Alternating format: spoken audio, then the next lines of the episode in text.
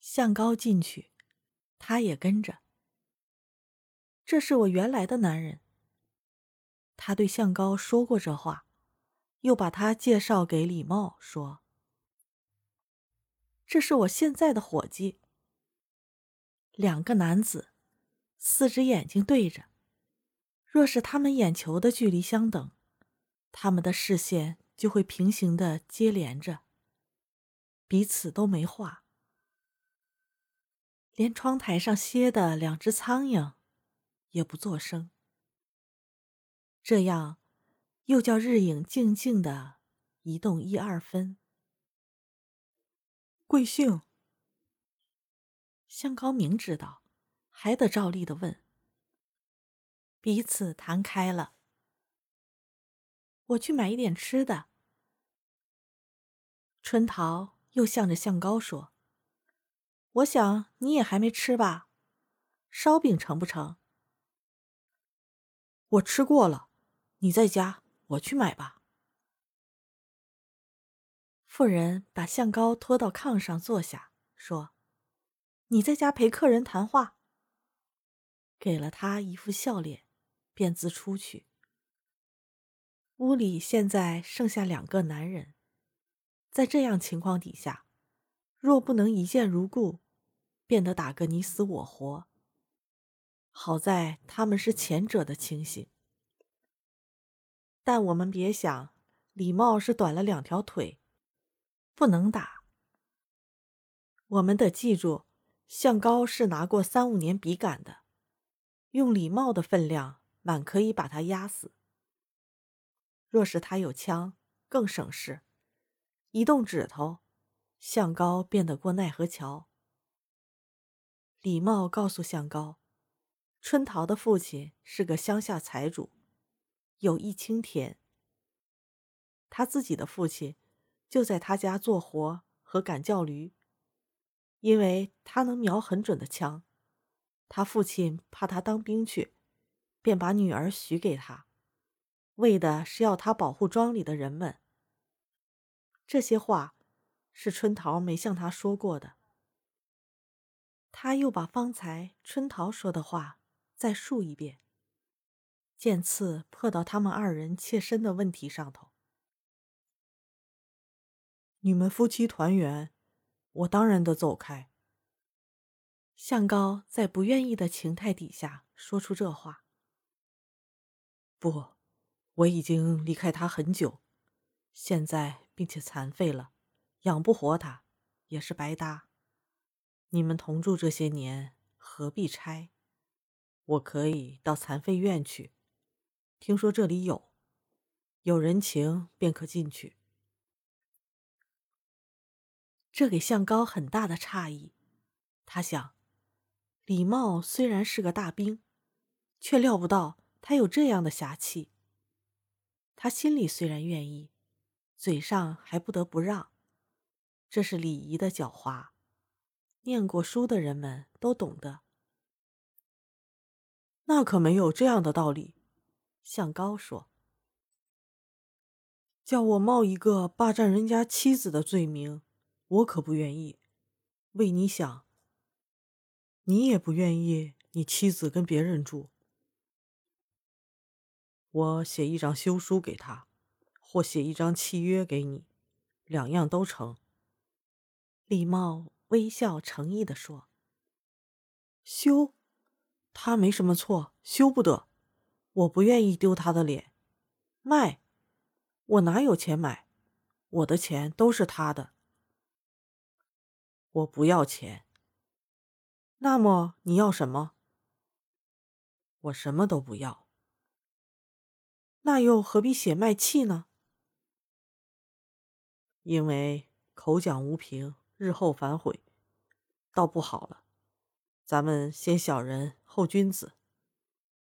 说到这里，春桃买了烧饼回来。他见二人谈得很投机，心下十分快乐。近来我常想着得多找一个人来帮忙，可巧茂哥来了，他不能走动，正好在家管管事，剪剪纸。你当跑外卖货，我还是当拣货的，咱们三人开公司。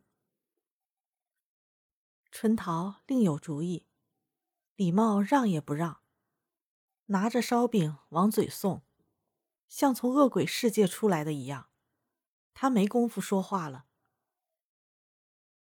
两个男人，一个女人，开公司，本钱是你的。向高发出不需要的疑问：“你不愿意吗？”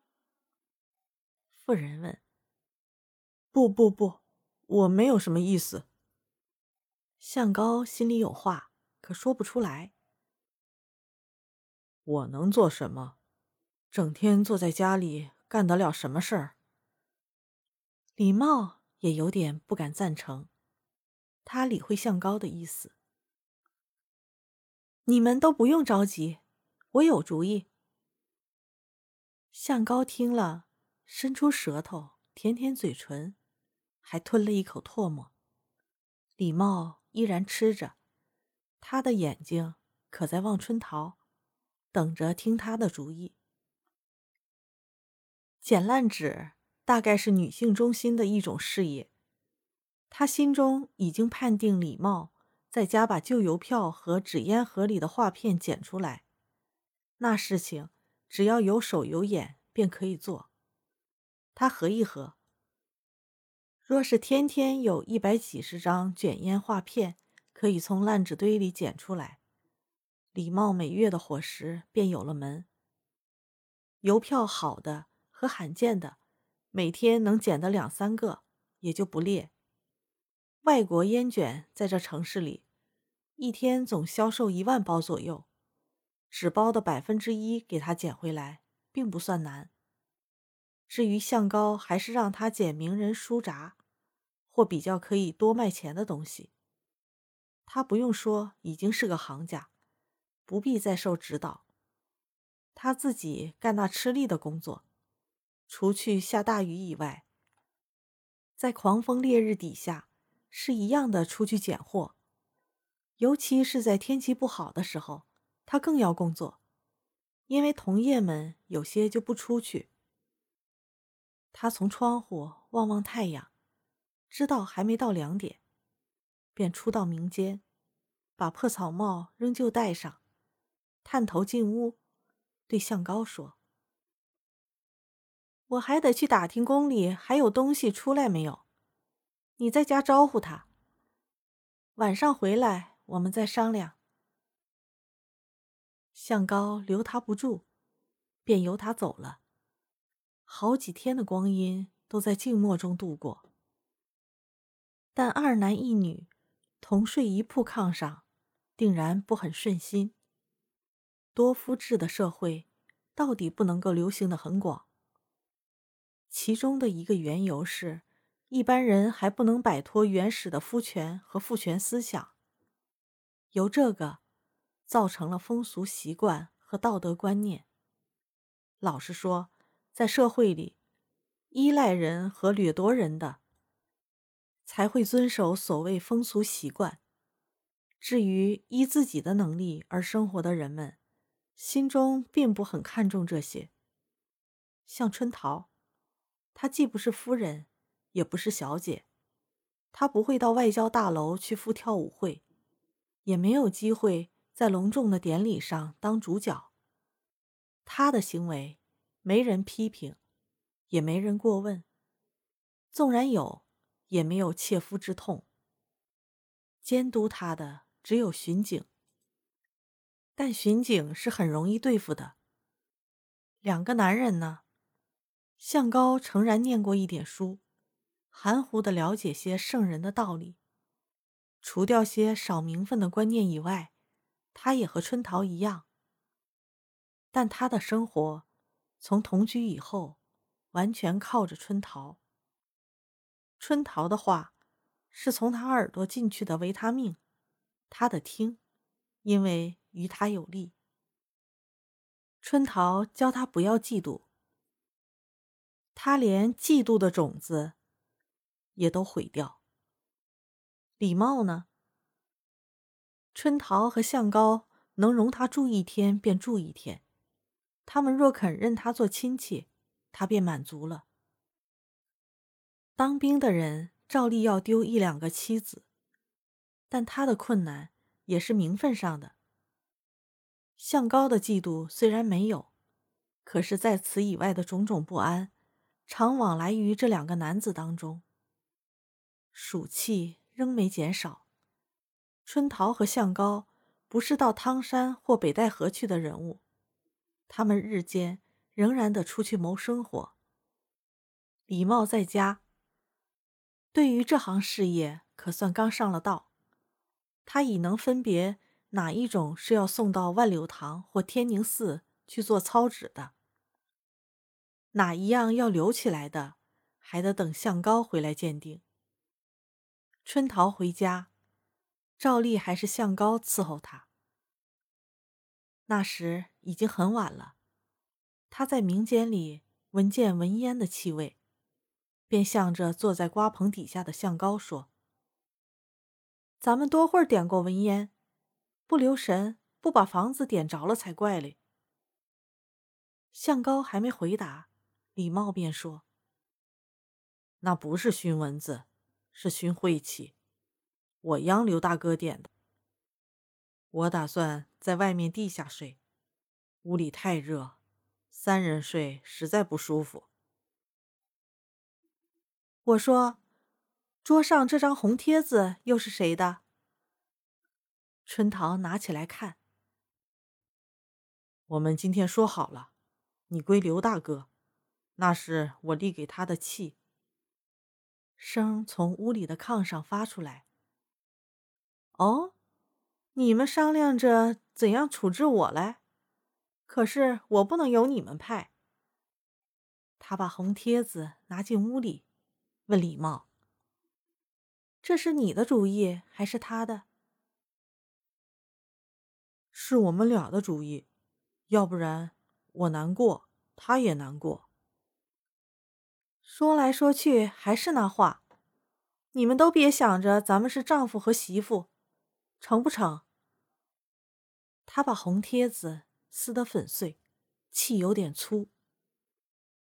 你把我卖多少钱？写几十块钱做个彩头，白送媳妇给人，没出息。卖媳妇就有出息。他出来对向高说：“你现在有钱，可以买媳妇了。若是给你阔一点，别这样说，别这样说。”向高拦住他的话：“春桃，你不明白，这两天。”同行的人们直笑话我。笑你什么？笑我。向高又说不出来。其实他没有很大的成见。春桃要怎办？十回有九回是遵从的。他自己也不明白这是什么力量。在他背后，他想着这样该做，那样得照他的意思办。可是，一见了他，就像见了西太后似的，样样都要听他的意志。哦，你到底是念过两天书，怕人骂，怕人笑话。自古以来，真正统治民众的，并不是圣人的教训，好像只是打人的鞭子和骂人的舌头。风俗习惯是靠着打骂维持的。但在春桃心里，像已持着人打还打，人骂还骂的态度。他不是个弱者，不打骂人，也不受人打骂。我们听他教训向高的话，便可以知道。若是人笑话你，你不会揍他，你露什么怯？咱们的事儿谁也管不了。向高没话。以后不要再提这事儿吧，咱们三人就这样活下去不好吗？一屋里都静了。吃过晚饭，向高和春桃仍是坐在瓜棚底下，只不像往日那么爱说话，连买卖经也不念了。李茂叫春桃到屋里，劝他归给向高。他说：“男人的心他不知道，谁也不愿意当王八。占人妻子也不是好名誉。”他从腰间拿出一张已经变成暗褐色的红纸贴，交给春桃，说：“这是咱们的龙凤贴，那晚上逃出来的时候，我从神龛上取下来，揣在怀里。现在你可以拿去，就算咱们不是两口子。”春桃接过那红贴子，一言不发，只注视着炕上破席。他不由自主的坐下，挨近那残废的人，说：“茂哥，我不能要这个，你收回去吧。我还是你的媳妇。一夜夫妻百日恩，我不做缺德的事儿。今天看你走不动，不能干大活，我就不要你。我还能算人吗？”他把红贴也放在炕上。李茂听了他的话，心里很受感动。他低声对春桃说：“我瞧你怪喜欢他的，你还是跟他过日子好。等有点钱，可以打发我回乡下，或送我到残废院去。”不瞒你说，春桃的声音低下去。这几年。我和他就同两口子一样活着，样样顺心，事事如意。要他走也怪舍不得，不如叫他进来商量，瞧他有什么主意。他向着窗户叫：“向哥，向哥。”可是，一点回音也没有。出来一瞧，向哥已不在了。这是他第一次晚间出门。他愣一会儿，便向屋里说：“我找他去。”他料想向高不会到别的地方去，到胡同口问问老吴。